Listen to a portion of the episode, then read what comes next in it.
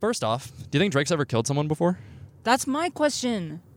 Oh my god. Wow, you stole my question. Yeah. That's my icebreaker. Yeah, it is. Wow. Okay. I was wondering if you were just gonna like go along with it and like let him think I just asked you that. Yeah, yeah, yeah. I probably should have. I think he's been responsible for someone's death. I Okay. think he ordered a hit, and I think he felt really bad about it. I think he was wrecked for like weeks, racked with guilt. He was like, "Don't text." He posts on his story like, yeah, "Don't hit me up." like, don't hit me Friends up right know, now. or real I'm ones know what's going like- on. Yeah, exactly. How do you think Drake shoots a gun? I don't think he does. Like he goes like goes like pew Pew pew. pew pew. He's like rah rah. yeah. And he like twirls the gun around like. and he like and he goes. Ah. Yeah. Oh my god, do I be bad? Exactly. Should I be bad? Should I? Pew, pew. yeah, you went to a gun range and was like, "Whoa, Yeah. Ooh, it's got some kick to it." some- Do you think Drake has killed somebody? Uh, I agree. I think indirectly. I think Uh-huh. so. Yeah, no, he he runs the six like it's the fucking navy. So I mean, I'm scared of the six. yeah, scared. I'm terrified of this. The Scared of Next, uh, we're driving through beautiful, or I don't know, beautiful is a strong word, but we're driving through the Midwest right now. It's Uh, beautiful. uh, okay. You could say it. Which raises the point that in your experience traveling or just or touring, but or just in traveling in general, I'm wondering what are some of your favorite and be honest least favorite parts of the country. I might be shooting myself in the foot here because we have a show there, but I don't. I don't know if I fuck with Arizona. Mm, I think I might not like Arizona. I don't know if people that live in Arizona fuck with Arizona, so I don't think that's shooting yourself in the foot. I like being cold, and I Mm. don't. I don't like being hot. So like the further down, I get a little uncomfy. Mm-hmm. But there's not much of the country that I can't find something that I like Mm-hmm. in it. I like a lot of the northern states, like some of the midwestern states, and the like Pacific Northwest is really beautiful. And while on tour, what have been some of your favorite interactions with fans? I signed someone's Spanish passport. Oh, hell yeah. That Make you was feel it. very official? Yeah, it also made me feel like oh, like the the tables have turned. You know The what I tables have mean? turned, like, yeah. We give out a pizza like Hmm. before the show Really? for to the first person in line. Oh, God. Okay, that's sweet. And that's been like really fun because I don't really say anything. I just kind of like drop it off. Sometimes we've had to like fold the pizza because it like wouldn't fit, and then sometimes the pizza has been too small depending on the city. Oh, no. And I just like feel bad for the people that get the small pizza. The small folded crumpled pizza. The one we did for Chicago was like I had to like get creative. It was like two pizzas kind of stacked on top of each other. Okay. vibe. It's a two for one. That's a good package. That's what I'm saying. Lucky person, first person line. There was there were people outside the venue like as early as like 3 p.m. Yeah, the show like, was at we hadn't seven. even pulled up, like we hadn't even loaded in mm. like for like hours or something. They were already there. It's crazy. Do you like Central C? Central C. Do you listen? This to is an interview C? for you, buddy. I'm. I, I want to ask him some questions. Okay, Central C. I can kind of get down with. I have Let's- one question for you. I don't know if I should be asked. I, I might wait till the end of the interview. to Okay, ask, okay, 'cause maybe. I've Yeah. been wondering. Any horror stories of like nightmare hotels or anything like that from tour? Oh, not really. Like things have been pretty good. I did Electric Forest last year, I think, which is like this festival in Michigan. It's like very like Wook vibes, trust fund baby, like white guy dreadlock vibe. Hell yeah. Um, oh my god, dreadlock vibe. Gotcha. But Cargo shorts. yeah, yeah, yeah, DC for sure, shoes, yeah. for sure. Like there's nothing there in the town that it was in in Mhm. Michigan.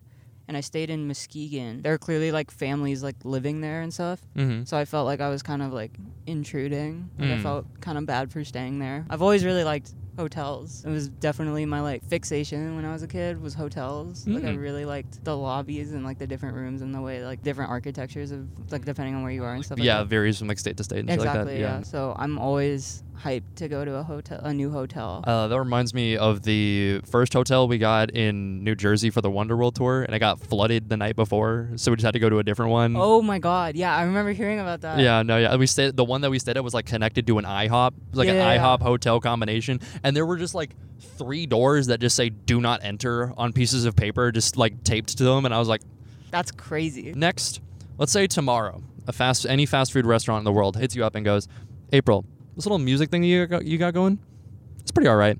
But it's time you break into the food industry, Mhm. and we'll give you a billion dollars to do it. Uh-huh.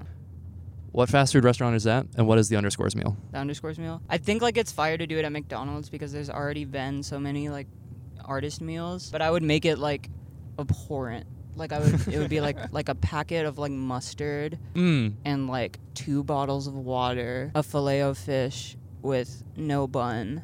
Oh, I think. And I think that would be the underscores meal. just like no nutrition, no even like maybe like a enjoyability. maybe like a McFlurry, and then I think I would be like the way Saweetie did like the the like here's how you eat it, like you do like the mix-ins and shit. I'd be like, okay, you put the mustard packet like in, In the McFlurry, and then you get a little- you take- yeah. I think that would be the underscores meal. Next, what can you tell me about this playlist?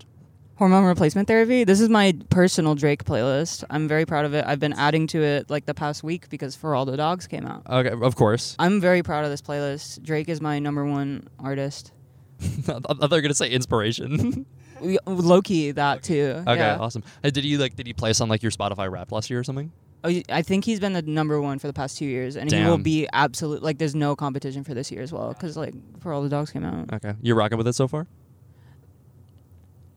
There's like, there's some like really really good songs. It's also like I'm not gonna listen all the way through. Mm. It's what like an hour and a half long. Yeah, it's an hour and a half long. Yeah. But Drake's like Drake's for the playlist girls. Mm, You know what I mean? Next, something I've always really appreciated about your music is just how much time and consideration you like put into all your visuals. It's like it's not just the music; it's the visualizers and the music videos and everything like that. Oh, thank you. So I'm wondering, I found one of the most interesting parts of the Wallsocket rollout is that, correct me if I'm wrong, but every single music video is shot on an iPhone? Yes. Right. So I'm wondering like if you could walk us through like the decision making behind that. It's mainly Io Io Deji. I've just worked with him on like every video I think since like I started doing videos. He just like cracked some crazy like iPhone swag before he started making videos for the album, hmm and I was just kind of like, okay, like we should just full send that because I really liked the way it looked and like the treatments that he put on and stuff like that. And I didn't realize how far it could go till we like got on set and it was like all this crazy tech and then the camera was just like an iPhone. It's like an iPhone with like 50,000 pieces of shit around it. Yeah, the person that came for Steadicam for the first couple days brought this like ninety thousand dollar like machine to like view what was being shot on the iPhone, Mhm. which I thought was like really funny. The ties to the iPhone and and the project are like go a little bit back because like Fishmonger and Fearmonger were like all the vocals I just did in voice memo and stuff, Which like is that. still insane to me. Yeah. yeah. So I wanted to keep the like I don't know. I think it's an important thing where you can be like, oh, I have this like tool on me Mhm. like I can just not like that, but like I, but like I, I'm carrying the iPhone everywhere I go. Like I can just make art whenever with what I currently have. Some of those like big iPhone videos that they do like commissions for and stuff like Mhm. that, like feel a little unrealistic because they're like using a bunch of this like crazy tech with the iPhone and stuff like that. But like even stuff like like the locals video, that was just kind of like we just showed up. Like there's no no no fancy tech went into that video. I really like the look of how it turned out. It's very like cold and Very blue. very blue. Yeah. Hell yeah. And on a similar note, considering how much time you spend curating this public like persona of underscores, I'm wondering like how do you approach things like this interview fitting into like I guess like the underscores like cinematic universe? I'm I'm really stoked that we're doing this like road trip thing because it's like Coffee Run. Did you ever watch Coffee Run? I'm not familiar now. It's like Deadmau5 used to do these interviews Oh, really? where he would go get coffee with like other artists, and there's one where he gets coffee with Dillon Francis and Skrillex. Oh, oh And awesome. they're in like Toronto. They play like this like kill the noise song and they're like blasting it. and it's like I think they get noticed or something.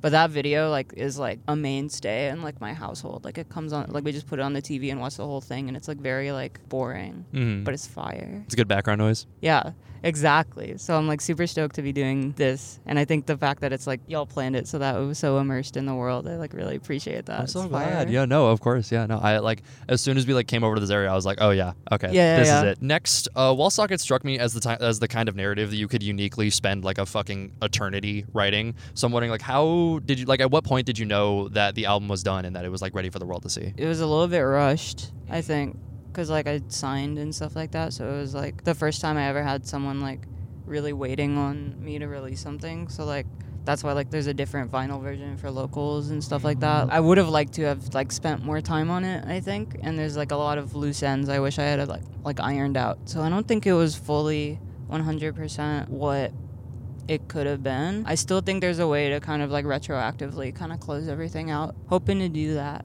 in like the coming months or year or whatever. On that topic, the other day on Instagram, you mentioned that there was what like a like a dozen versions of locals before you eventually like, or a dozen versions of the second track of the album before you settled on locals. Oh yeah, yeah, yeah, yeah. So wondering, like, that raises the point that I think, like, anyone can relate to that feeling of, like, having to, like, kill your darlings. Uh, like, and, and just, and, like, you know, put something that you really love, like, to rest for the benefit of something else. I'm wondering, like, how did you, did you struggle with that at all during the creation of Wallsocket? And if so, how did you push through it? Hundred percent. Yeah. Track two is just like I take ordering it very seriously or whatever. Like, but to like a really stubborn, annoying point. Uh, no, no, like a Taurus vibe. Track two is difficult because I couldn't find like track two needed to be kind of like the banger as it like usually is. I don't know. I just tried so many different, they're not even versions of locals really. Like they're just other like banger songs that just like didn't work. I eventually ended up on locals with Gabby, and I like went into releasing it not knowing how I felt about it. Like Hmm. I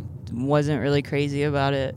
And then it was like really well received. Like I didn't see a lot of like hate for it really. Just some sort of like comparisons to like Paramore, This Is Why and like Flatline, Frost Not Children, bad and, things to be compared That's to. what I'm saying. Yeah. it's like I like I'm not not and like Technologic. Like I'm not definitely not mad at this. Yeah. A lot of these songs took like several tries, several different attempts at the same sort of goal. Mhm. Um, whereas like in earlier stuff, it was just kind of like once the song was done, it was kind of like done. But this time, I think there was like I had to figure out what like the message of each song was before I like went into it, and then I would try to get the message through many many times. Mhm. Locals isn't the only one. Like Johnny took forever. Oh, I can imagine. Yeah. Seventy seven Dog Years took forever. And have you ever considered doing like maybe like a Wallsocket like B sides or anything like that to like flesh those out more? Or Yeah, I think that's like I would love to do that. I'm not sure. I have to coordinate with like the label and everything. And like if I did it the way I wanted to, it would be kind of like I don't know. It's always expensive. I, I I will say like uh, Wallsocket is unbelievably fucking ambitious for what I can imagine was like a not not a shoestring budget, but like you're not. not a shoestring, but like we s- sunk a lot of money into it, and like that was a huge reason as to like why I signed is to be able to do something that was like super wide and like if I ended up doing B sides, I would love to like do like maybe more videos or something like that. So we'll see. I really appreciate that like you know it being like the hometown tour. I appreciate that it really felt like a communal effort in the way that you brought all those animators on to get the visuals done. And like it feels very much like like it takes a village sort of thing, which is like a Hundred percent. which feels appropriate for Yeah. yeah. I try and do as much stuff as I can myself, but I think like especially now that the ambition is larger, it absolutely takes a village. Um, and I'm just stoked that like a lot of the people on the team are taking like my silly like ideas, like the money and stuff like that, Mhm. just That was like so fun. Making it happen, fun. which is like really cool. Absolutely takes a village. I'm not the only person doing it, but yeah. Uh, Wait, your notes are so long. I, I can't I can't see any yeah, of that. no, what are you trying to copy my homework? Liz, I, I, I, something I learned recently is like my, like how bad my eyesight is. I got an eye exam and the guy was like, are you nearsighted or farsighted? And I was like, I think I'm farsighted. And then I did the eye exam and he said, you're actually both. Like one in each eye or No, I think it's like when something's too close, I can't see it. And when something's too far, I mm. can't see it. So it's just like this like super narrow window. crazy. Wow. And it's kicking my ass right now because I broke my glasses and I just haven't been wearing glasses. So I can't I can't read any of that. But it's paragraphs. I can see paragraphs. Right. I think an unfortunate reality of making art is that for every idea you bang your head against, like locals, there's going to be another one that ends up on the cutting room floor. So I'm wondering, like, obviously working on that many that many things, like back to back to back, especially you know, the Wall Sock is not a short album. I can imagine there were maybe times where you were feeling like burnt out while working on it, and I'm wondering, like, how did you push through that? I like working with like projects, like albums. I think having like a creative goal, like I feel like I need to have some sort of concrete goal in order to like feel fulfilled, I guess. And it's the full package. Like the package is the end goal. Yeah, I definitely got burnt out a lot because I just like couldn't figure something out or like I couldn't find the right like you know variable sort of. I don't know. I think the process was pretty frustrating Mm. actually. I think like making the music was like a little bit frustrating, but like listening back to it, I was like, "Oh, okay." And that raises the point because Wallsocket is such a huge leap forward in terms of like immersion and like world building for you. Um, in making the album or now, do you feel any sort of like scope creep in the way that like oh like you know this is really big and I have to one up myself again like sort of thing? Do you have any? Do you, and if so, or if you, how are you rectifying that? I think whatever the next thing's gonna be is gonna be like way less scope, probably. I think the thing I'm realizing is like the team was still very small for all of this, and like the route could be making something that's like bigger in the future, and like maybe I'll go back on that. But I think whatever the next thing is, I imagine like it'll be the people that listen to me are growing up, kind of. So like I feel like w- the approach I have to do ha- has to be maybe a little more subtle and less like ham-fisted. But like this project was definitely it's like for the kids. Mm-hmm. So I was, you know what I mean? Like I think it's there's like storybook morals in it that I think are like I'm kind of assuming the like median age of my fan base is like 16 or something. So I felt like it was like okay. You've been to enough shows to yeah. Yeah, I was like okay, so that seems like this is like if I'm thrust into this position, I should probably be speaking to them or whatever. So th- this project is very like big. It's very like cinematic. It's very like the morals are supposed to be pretty like clear cut. I was trying to match the kind of like storybook thing with like a kind of super wide, ambitious sort of world around it. I definitely think whatever the next thing's gonna be is probably dialed back a little, but I love immersion, so I don't think I'll ever stop doing something immersive. But yeah. Next, I think anybody that's talked to an A&R for longer than like four seconds will understand that uh, when you're starting out, your idea of what the music industry is like often doesn't really line up with reality. So I'm wondering, like, as someone who took that step of signing and whatnot, I'm wondering, do you have any advice for artists who are maybe beginning to experience a little bit of traction and are maybe a little like disenchanted by like what they're finding out, like what the reality of the music industry is like? For sure. I think like like you got to start developing a bullshit detector. Like I think with A&Rs especially, it's really good practice to sort of be like, okay, what are you like what what are the like nuggets within all of the like shit that you're saying that are like the actual information that I need to hear from you or Mhm, whatever. right. Because most of it's like, I mean, I'm just like a, I'm just like a fan first. Like you just like hit me up whenever, like if you need anything. Like I'm a fan over Always like an. here for you, I'm bro. like oh, like I'm a fan more than anything, you know. And and it's like they're just like talking or whatever. Developing that was really important. I took my sweet time. Mhm. Like I was getting wined and dined and shit, and I was Mhm. like extending it for as long as possible. yeah. No, I remember. I remember. Oh yeah. I mean, it was, it was Daniel Cybertrash who told me like literally like make them fly you out. That's what I'm saying. They're like going to. That's what so I'm saying, like, like, make them. There's money, like it's that it's couch cushion money. Yeah. Like to fly you out. You know what I mean? So like definitely do that. that that's fire. You know, there's people like Quinn that are entirely independent and just uh, still make amazing art and creative decisions and stuff like that. I don't think it's necessary to sign. I signed because I kind of hit a point where I was like, I don't know what else I'm like living for other than to like do this, I guess. So like I should just like Ooh, cows. Sorry. um, like I should just kind of hail Mary and like do the sort of ambitious things that I've always wanted to do. Mhm. And if I'm in debt for the rest of my life, like whatever. I guess like that was kind of the thing. Mhm. I also think like treating whatever deal is being presented with you as like a loan from a bank rather than like a team of people. The stuff that they promise you, if it's like you know sync opportunities or like just help on like creative direction or something is like never really promised. I think like if you're independent already you sort of need to keep the independent mindset i think because you're the only person that can like guide your project creatively in the way that you want to. Viewing it as like okay this is money for me to continue doing what i'm already doing and stuff like that rather than this is a team of people that are going to help me I think was really important. The money is the only thing that's like guaranteed in the Mhm. deal at the end of the day. Everything else is circumstantial. And you teamed up with Jane Remover, Henhouse, and Gabby Start for a few of the songs on Wallsocket. And I'm wondering, considering that Wallsocket's narrative is one of your own creation, I'm wondering, like, how did you go about like bringing other people into it? Did you like write songs with them in mind, or did you write them together with them, or? Yeah, I think so. I, I wrote with them like together and sort of explained like what the kind of purpose I was thinking of for each song was. I think with Gabby it was a little more freeform because I wanted it to be kind of like a catch-all, like "Welcome to the World of Plastic Beach" type vibe. Mhm. Henhouse, for example, like they fit a very specific Venn diagram that that song is like about. Being able to talk about that with them, I think, was like really important for that song. No fucking way. What cows? This is a giant Oh my God! There's a giant That's skeleton. crazy. Let's go. Name's uh Dewey, right? Yeah. Right. Yeah. Yeah, yeah, He yeah. found a new home. Mhm. Yeah, a little bit bigger than last time we saw A little him. bit, yeah. He hit puberty. he- yeah, he grew up. Wow, this is just a, a landmine or, or like a fucking minefield of stuff that it is. Like we saw, we saw a, a giant pink version of the uh, Yeah, of yeah, the yeah. fishmonger um, water tower. That's crazy. We're in a town called Leroy right now. Yup, with the Jane one, she just kind of picked up on it kind of immediately. She got the assignment. Like, we yeah, she got the assignment. We were good. it's also so funny that this is like the third time you two have you and Jane have like dropped albums within a month of each other. Yeah, I know. It's fire. We're like, yeah, you're synced up. we're synced up. Which raises the point that you got ahead of her this time, but uh, last time this cycle little thing happened, uh, Fearmonger dropped three weeks, uh, bef- or no, three weeks after Frailty. Yeah. Um, and when I think back to that period, like that week when Frailty dropped, I remember a lot of like half joking but still like pretty somber conversations with like my friends that make music, and they were all like,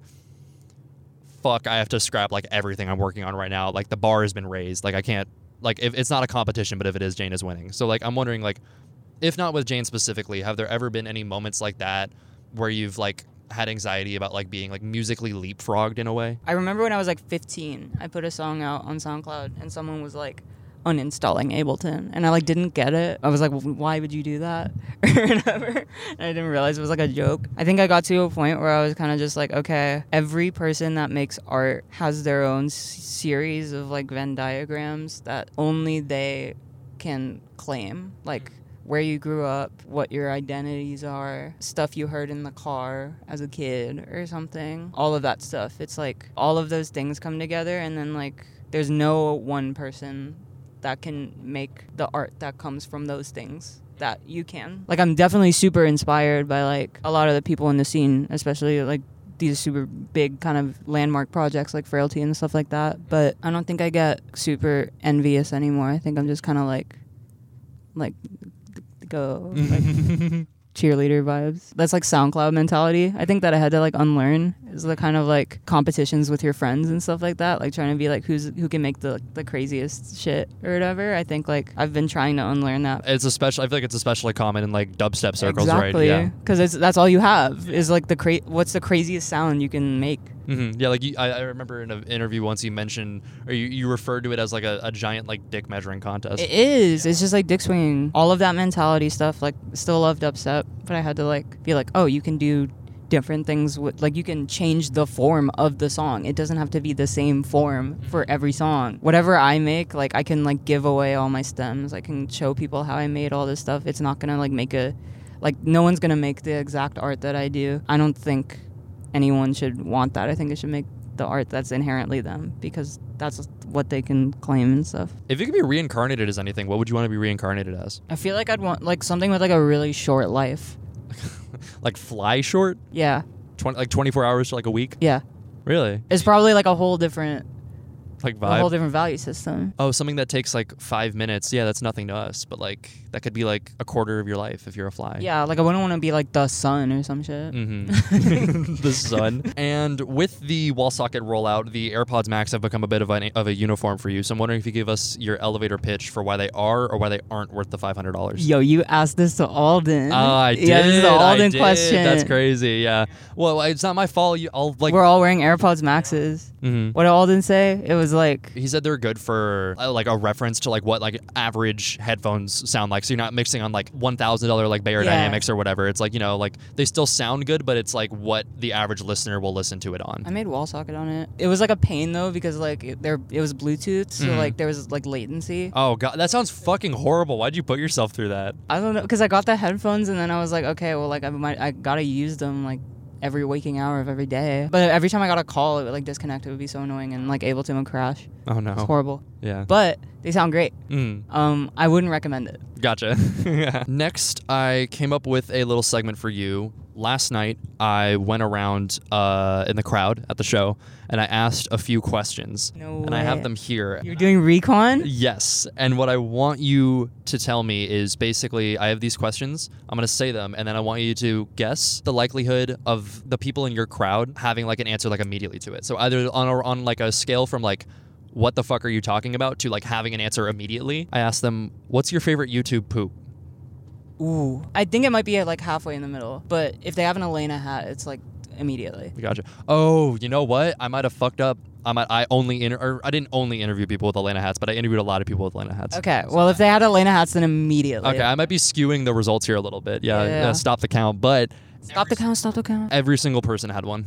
Like off That's the top of their head. crazy. Yeah, I got a lot of uh, Fesh Fesh, Fesh It's Prince the of, best Bel- one. of Blair. Yeah, that's your favorite. I, I know it by heart. Awesome. Th- there was somebody in the crowd that said they could recite it because they've seen it like 500 Exactly. times. There's a video of someone like reciting it in their bedroom, and they like they move their bed so that it's in front of the door, Mhm. so that no one could come in. And at one point, someone tries like their sister or something tries to come in, and he's like, "No, stop." but it's fire. The next one I asked is, "What's your favorite creepy pasta?" I think that one's a little like on the lower side. You think so? I think if everyone had an answer to it, I think you got like very similar answers. Gotcha. Like Squidward suicide. Uh, I, I didn't. I was hoping to get a Squidward suicide or No two. Squidward suicide. No, I got um, a lot of Jeff the Killer. It's Squidward suicide. Sorry. and the next I asked, uh, "What's your favorite puzzle game?" I think that's like at the bottom. Really? Get all a portal. I, that's the most popular answer. Yeah, for sure. Portal 2, yeah. That makes sense. You know your fan base well. Yeah. You know your demo. But they're probably just me. Like, Yeah. I, I realized in the middle of the show, I was like, I'm a fucking idiot. Why didn't I ask favorite rhythm game? oh yeah. I fucked up. I should have asked favorite rhythm There's game. probably some Osu heads in there. Oh, yeah, I wouldn't be surprised. Maybe some like Beat Saber people. But Six Impala is huge on Geometry Dash. Like we low key run Geometry Dash. Okay, I, I don't want to start beef or anything, but like, yeah, everybody also thinks they're big on Geometry Dash. Um, um, uh, think again. And then the next one I asked is, what's your favorite Monstercat song? I bet a lot of people said Flight because they couldn't think of anything else. We only got one answer. You want to guess what it was? Wasn't Flight. Okay. Is it like a big one? Rogue Adventure Time? Uh, Rogue. I, w- I fuck. I'm trying to Crab remember. Rave? Okay, it was Orbit by World. Whoa, that's a crazy that's a crazy pick. Okay, so whoever that is, they're tapped in. I think that was the guy that I, I like interviewed him, and then like a couple minutes later, he was like, "Oh, what's your guys' YouTube, by the way?" And I was like, "Oh, Backlight." And he's like, "You're Backlight Noah." Yeah, there you go. I was like, "Bro, I've been talking to you for like five minutes." That's like, fire. I think my favorite Monstercat song is Disconnected. This guy, that's a good one. Pegboard Nerds. Oh my god, that's a great one. Yeah. And then I had, "What's your favorite video game soundtrack?" I bet they said Minecraft. There was a Neon White. There was a Oh, someone probably said Undertale. Undertale. Yeah, no, Yep. there was Undertale. Yeah, I don't remember exactly what the other ones, but they were like the usual suspects. Anyone say Mirror's Edge? Mirror's Edge. No, but that is an amazing soundtrack. Yeah. That fucking main theme. Dun dun dun dun. And it's Portal 2. Like it's like they both have Still Alive. They're both really good soundtracks. I literally remember like crying to the main theme in, in Mirror's Edge. I just found it like so beautiful when I was like nine years old. Just some Swedish woman or whatever being like, oh. You hear it, like playing in the credits after that ending. Like, I know, and they're like hugging. Yeah. And then I had, what's your favorite regular show character? Did people say Mordecai? Every single person answered the same thing. Wow. Pops? Pop, that's a bold choice. Pops is a good character. I like him. I feel like he's overhated. Oh, so I guess it's Rigby then. Yeah, it's, it's fucking. Yeah, of course it's Okay, Rigby. Yeah. yeah. no. Every single person said Rigby, and I was like, and I think every single person used the word. He's just a mischievous little guy. Yeah, he's just a little. Yeah, I was gonna say. I was like, he's just a little guy. Yeah, like I was like, little that's definitely what. We, but he has like a really good arc. Like Mhm. by the end of the show, he's like super mature. Mordecai is like jealous of the fact that like Rigby is like growing up. Yeah, it's a weird. They do like a little flip flop situation. Yeah, Yeah. I really fuck with it. We're gonna like pull in and get gas after this, and the first pump we're gonna go to is gonna have like one of those like I did that stickers on it. There was like a whole year where I kept saying "Let's go, Brandon," and I had to like stop doing that Gotcha. because it's just like a funny phrase. And then the final question that I asked is, "What's your favorite sport to play?" yeah, they didn't have an answer. Yeah, nobody. Else. Actually, of the people that I interviewed, every single one of them, except for one guy, said I, I don't play a sport. One guy had played a sport for ten years. You want to guess what the sport was? Bowling. Bowling. Uh, that would be funny. No, hockey. Yeah. Okay. Hockey. Yeah. Canadian. Yeah. Oh no, I, I forgot to ask, but he didn't sound Canadian. Yeah, I was like, "There's no one from the lacrosse team at my show." Yeah. I played lacrosse. The fuck? Yeah. What? Why are you looking at me weird? What the fuck? Is that that outlandish? Nah, you played lacrosse. Yeah, I played. Yeah. Yeah. I'm, Yo, did you know my first song is called Leeroy Jenkins? are you serious? Ever? Like Yeah. ever? Ever? well, not like like the first underscore song. Oh, really? It's Okay. called Leeroy Jenkins Original Mix. Gotcha. Is it still around on the internet or? I'm sure the kids will find it somehow. And now I'm wondering, like, what are some of the biggest you uh, lessons you learned, either in terms of creative expression or just in terms of like the business, like rollout side of things, going from fishmonger to fearmonger to wall socket? I think like I started realizing that everything can be like an extension of the art, social media posts, the way you type Mm. and stuff. Going into Wallsocket, I wanted to be really intentional about like how involved I was being with fishmonger and fearmonger. I didn't realize that I w- wasn't fully ready to have like people I didn't know kind of look to me for anything. I think with Wallsocket, I wanted there to be kind of a middleman, even if that's like the album itself or like interviews like this or Mhm. something where it's like this is the medium at which people can like learn more about me rather than directly from me. I wanted there to be always be like a degree of separation in between. Next, I mentioned it earlier, but uh, we met for the first time on the Wonder World Tour in November 2022. And coming away from that, I was like a little frustrated that I was like, you know, in all these cities for the first time, like experiencing all these amazing things, but I had to go like, it was like such like Yeah. fast pace and I didn't have like a moment to like stop and like take it in until it was all over.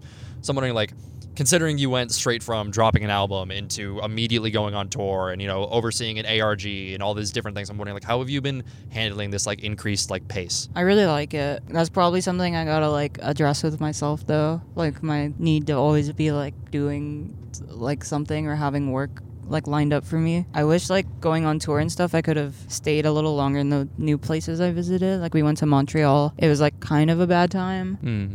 But like I've only heard good things about Montreal, so I think I just didn't see like like it was like raining and we were hauling a bunch of lighting equipment up like a, a bunch of flights of stairs and stuff like that. I don't think I had the ideal Montreal experience, and I think if I had like you know stayed an extra day or something, I would have been able to explore and see a lot more. But I'm also just grateful to see all these places regardless. Next, you play with a lot of themes of horror on WallSocket, and I understand that you're quite the tier list aficionado. So I have a horror movie tier list with me. And I was wondering Let's if you could rank them from Okay, best to hell yeah. worst. Let's do it. Cloverfield, I'm gonna put in A tier. Hell yeah. If 10 Cloverfield Lane was in here, Mm-hmm. it would be S tier. Oh God, yeah, that movie's incredible. That movie's really good. Actually, Cloverfield gets, goes in B.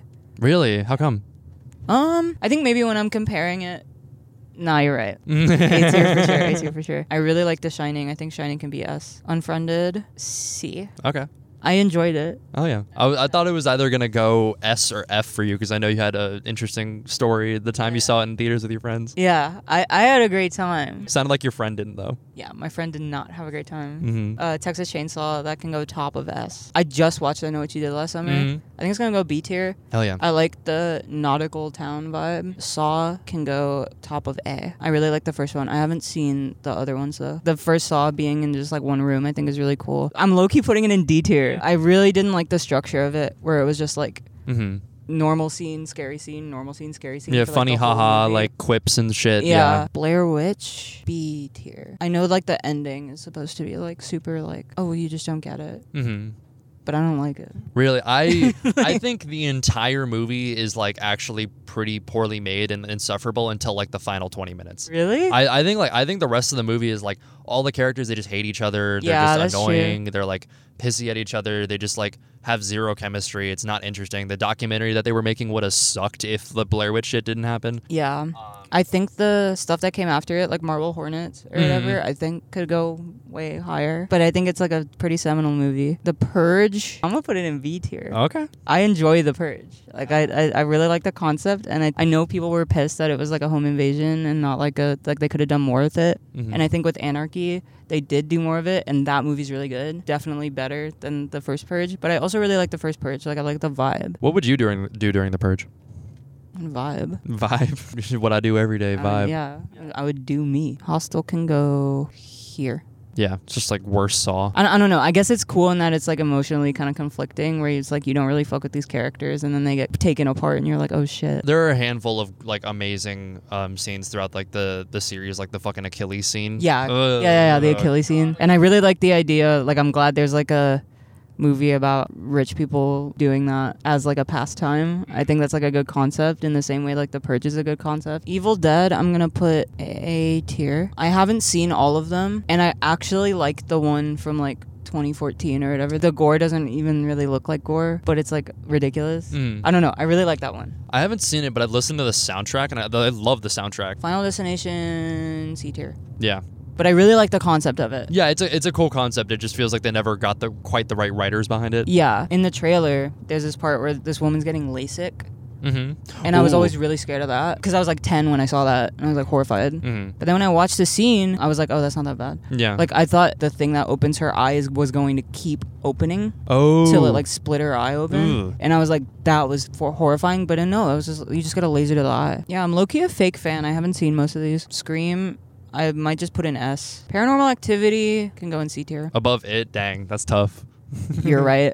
You're right. Same tier. What else have I seen? The Conjuring. Ooh, this might be a hot take. I think it's like B. I remember watching it and not being that crazy about it. Mm-hmm. But the thing that's not in this tier list, Insidious. Insidious is like S tier for me. Gotcha. Hell yeah. I love that movie. It's like very, very effective. Like I haven't seen Human Centipede. I haven't seen The Fly, but I think both The Fly and The Human Centipede are like ones that like I don't want to watch. Have you seen any of Cronenberg stuff? No. No, he's like I don't know. He's just very goopy, Yeah, very yeah, yeah. like. I've seen like scenes from The Fly and stuff like that where I'm like, Ugh. Yeah, The Fly is definitely him at his most like slimy and For like- sure. I've seen the thing, like the original one. I don't remember it though, so I feel like I can't like place it. it's my- like one of my favorite horror I movies. know, I know it's like right one now, of the like yeah. I gotta I gotta rewatch. Oh, okay. This one I'm I'm glad I saved this one for last. Sinister is the top. Really? Yeah. Okay. I love Sinister. The kind of like twist at the end is like really really well done. I like the videotapes. Ethan Hawke is like a funny guy. I really like Sinister. Like Sinister was like one of my favorite horror movies. Sinister 2 can go in F tier. Really? Yeah. They lost the plot. They lost the plot. Considering how different Wallsocket is from everything you've previously released, I'm wondering how do you look back on your earlier music, maybe as far back as like Papaya and Friends? I'm glad that it's like out there. I feel a bit weird about the papaya videos just because like I wasn't fully there yet. But the music itself, I think it's important for people to see like evolution with artists, both in like the person they are and like just the music itself. I don't want to like retroactively take anything down or whatever. I think it's important to preserve that. I've seen two like very like diametrically opposed like views to that. There's the people who you know want that to like the history of like you know how they metamorphosized like over time and like changed and whatnot. Uh, but then you know there are like other folks who decide that like no, I want my current artistic direction to dictate how like you view the stuff that I've released and whatnot. Which I, th- I think they're both equally right in different ways. Yeah, they're both super valid. I think there's like a level of boundaries that I think is important to set. Like I don't want people like digging shit up from when I was in like high school, like personal stuff or whatever. That just seems kind of like invasive. If I've put out a piece of art or I have to like deal with the fact that it's like can't, it's gonna be there forever. Making peace with that and just being like, okay, there's all this like music from when I was singing like super low and like I've just kind of changed a lot as a person over time and like referred to myself differently and stuff. I think it's like still important for people to see what I came from to where I am now and like to be able to like compare the two is just important for people's own kind of personal things. Like, oh, if she can get to here, then I can get to here or whatever. Like, I think that's important. I feel like it's not easy reaching that conclusion. Yeah, Is, I definitely have had a lot of moments where I'm like, oh, I gotta scrub everything, and then Mhm. just sort of realize that it's kind of futile. because of how different like Wallsocket is from everything you've put out previously it makes your decision to reuse the second verse from kinko's field trip um, at the end of uncanny long arms like partic- like stand out particularly. So i'm wondering like can you walk us through like the your decision making for that one? That was mainly like I had made the first half of the song with Jane and then realized that the original demo I made for Kinko's was the exact same tempo and key. oh wow And I was like, oh, this could be like a really good callback. And I think also the fact that I don't include the word anymore in it to recontextualize the lyrics into what like is happening in the story, I think makes it feel like more of like an epiphany kind of. I just felt like it kind of lined up in a good way. I'm talking about this one with one of, my, one of my friends and they were like i wonder if there's like some deeper meaning to it and i was like honestly it might just be that it would like it, it sound might just good be that it sounded good, yeah. Like, there, there, Like- have, have you? I'm wondering. Have you seen any instances like that of people on like dissecting Wallsocket? Obviously, you know that that's bound to happen. But I'm wondering, have you seen like people like dissecting details that you were like, I just did it because it sounded good? you know, Fooly Cooly? Yes. That's like the entire show is kind of just that, where it's like, oh, well, this is like about like depression and growing up. And like, I guess there's some themes of that, but the creator's just like, I don't know, I just wanted the girl to like hold a bass the whole time. Like, the just- curtains are blue. Yeah. the curtains are blue- exactly. I think it's important for people to have their own interpretations of art. Pretty much immediately once I put it out, it wasn't. It doesn't feel like mine anymore. That's like a very internal feeling. Like I know a lot about Wallsocket, but I like didn't.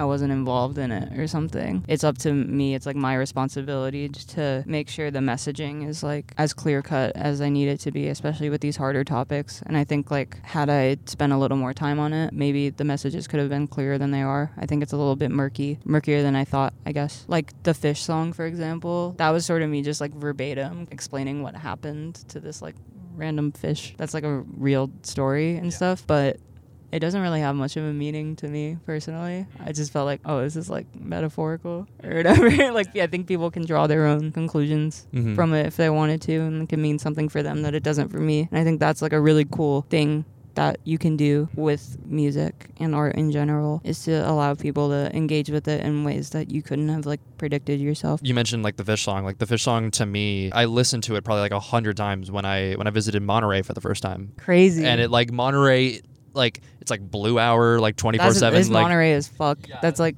super Monterey. I can imagine you weren't thinking like, oh, I'm gonna write about Monterey in this, but it's like you know, it's like there's stuff like that where people interpret it in ways that you never would have saw coming, and that could be a really beautiful thing. Exactly. Like I, there's probably people that listen to Wallsocket in like a city or something and associate it with the city. I really like how digital art kind of decays. Like an album will be super hype when it comes out and then it'll die down and then some people will revisit it later. Some people won't revisit it at all. People will like make remixes, chop it up, like do Especially once those stems drop. exactly. It's like decaying the, what it originally was. Mm-hmm. And I think that's like really cool. Mm-hmm.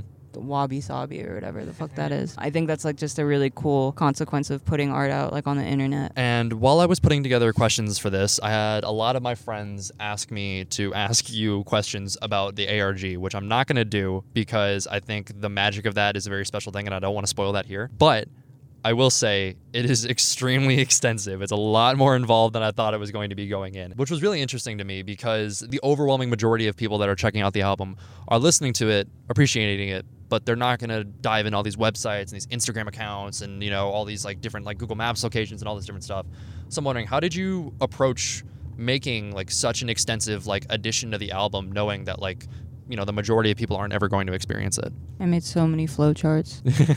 I had a whiteboard and I was like staying at my parents and then my dad came in and looked at it and was like I don't think the label like knows who they just like who they signed. Like you're like I'm gonna be like and then and then and, and then and Charlie this goes Day here, and then- then this yeah exactly. Like I've talked about this a couple times before but I really like the kind of like continuum of immersion. If this end is like ARG websites like going places and then this end is like they hear my song on like the hyperpop playlist and then turn it off after like one second. Being able to as a listener be on any point in the scale and have it still work i think is like the coolest thing you can do with like a project that goes for like making the songs sort of sound like individual songs rather than like having to connect to other songs to be perceived as like the, the way we wanted to like having them stand alone from the album. I think i just got really into the idea of making that as wide as i could with my resources. Hopefully it's fulfilling for the people on this end and also the people on this end And having so much material related to the album online in that way also made me it made me think about how yes, there is a ton of stuff on the internet that does genuinely last forever. Like, you know, when our parents were like, Oh, well, the internet is forever. Like there is a lot of stuff like that. But also there's a lot of stuff that like rots away with time. Like I, I think about the original like Blair Witch projects, like the forum boards and shit that they had and whatnot. Like that's arguably like the most successful ARG ever made, and you can't access it Yeah. anymore. It's like not on the internet anymore. So I'm wondering, like, how did you approach making like elements of this ARG, knowing that like at some point like the sites are gonna break or like the hosting's gonna run out, or in some way it's not going to be accessible in its current form. I think, it, yeah, I think it's like I wanted it to be accessible in a retrospective way too. Mhm. Like people can look back on it and be like, this was here, this was here, this was here. Like have a map of, because that's also just how I learned about like I Love Bees and like all, all, all- all the different sort of extensive ARG stuff that like, you know, the hosting's not up anymore. Like I can't go through that myself, but I can watch someone like who was there and knows all the different things, like talk about it retrospectively. It'll live forever still In one form or another. in one form or another, just not in its like original form. I'm waiting for the video essay. I want a video essay. Somebody get on it. Yeah. exactly. I got if I if I had like a spare month, I would put one together. But no matter how many new artists you discover, it seems like there's always going to be a hundred more that you wish you found sooner. You watch the interviews. I know you know this was coming. What are some artists? If you could pick a handful of artists to put our listeners onto right now, who would you pick? Well, I gotta say Drake. Oh, okay, yeah. You're not the first person to do that. I know. Yeah. That's why I'm saying. that. Okay, great. His new album for all the dogs just came out. It's really good. You should give it a listen. If you're not tapped into Drake somehow, If you're not tapped into Drake, like Mhm. what are you doing? I don't know, I was like there from day one. You know what I mean? Like You were really in the six with him. I'm not scared of the six. You're not scared of the six. I'm not. sc- I'll say it. Me personally, I kind of am. Oh, you scared of the Yeah, six? Oh, we we're don't scared scared of the We're six. scared of the six. There's like a really cool scene, the kind of like Thatcher Blackwood, but also like I think Lane's in there too, kind of of just people doing really kind of like proggy creative shit. The new Can of Bliss album's really good too. Amazing, yeah. Yeah, it's really really cool. Very like theatrical. I need to tap back in. I've just been listening to like old shit. It's bad. I need to get out of this like nostalgia hole. You're like method acting like Austin Butler and like Elvis or something. You're like listening to old music to get into the Wallsocket vibe. Yeah, I'm born in the wrong generation. Oh, I'm becoming one of those. I'm becoming one of those girls. And on a similar note, you've worked with quite a few people in the past, but I'm sure there's still plenty more you want to work with. So if you can name a handful of dream collaborators, who would they be? If you say Drake, I swear to fucking God. I don't want to collaborate with Drake. Okay, okay, gotcha. I mean, I don't know. If he's watching. If- I mean, if you, I mean, like, I mean, like, if you want, like, I don't know. PinkPantheress. I think we can make a fun song. Brakence. oh yeah. That could be fun. I want like a Skrillex remix. Oh, I feel like that's it's a matter of time. Skrillex comes when he wants to, you know, like I can't force anybody's hand here. It just kind of has to like we'll see. I feel like working with Skrillex would be really intimidating. I've heard he's a really nice guy, but I'd be scared. be literally scared. But if it was like a Skrillex remix, I would be like in this like pantheon of like Skrillex remixes. You'd be etched into the halls of uh, of Skrillex history. That's what I'm saying. Other than that, I don't know. I'm kind of bad at working with people, I think. In a context where I'm not like expected to sing or write or do like a verse or something, like I would love to produce for like as many people as possible. Finally, what are you looking to accomplish next? What can we expect from April Harper Grey going forward? I don't know. Hmm. I've got a question for you. Okay. Oh, you mentioned you were going to say this until the Yeah. end. Okay. Why is it called the Black oh Light? Oh my fucking god. Austin was just saying this to me the other day. Okay, so the story behind that. For people asking as well, I've been considering just retconning it and just Retcon calling it. and just I'm, calling I'm it the like, it, it, it freaks me out. I feel like I'm dyslexic or something. Like, Originally, yeah, I've heard multiple people have told me that. So Backlight was originally underneath a magazine. They ended up shuttering and it went to a different magazine. And under that different magazine, we were coming up with names. We were just pitching names back and forth. It was my suggestion, so I bear the fault here. But it, it- we came up with Blacklight because it's like, oh, you shine a blacklight on something, you see something there that you didn't previously see that you couldn't see previously. We're illuminating artists that like you otherwise wouldn't have found out about or whatever. That's what we were going for. In retrospect, people think like the publication is called Blacklight. People ca- think it's called the Backlight Podcast. Like I, I, I think I'm just gonna retcon it. Honestly, I always read the Backlight podcast, Mm. and then I look at it for more than one second, and I'm like, "There's like an extra L there. What is it doing there?" yeah. And it's on every one. Like I was like, "Oh, like it's not like a, it's not like a typo." I didn't fuck up. Yeah, no, yeah. Yeah. No, I, I. How about with this interview, I'll retcon it. Yeah. Let's go. With this interview, I'll go back and update all of them. Let's go. Okay. Let's go. So, um, I think that's gonna wrap it up for us today. Thank you so much for coming out to beautiful Leroy, Indiana, with Yup. me today. Thank you, Backlight Noah.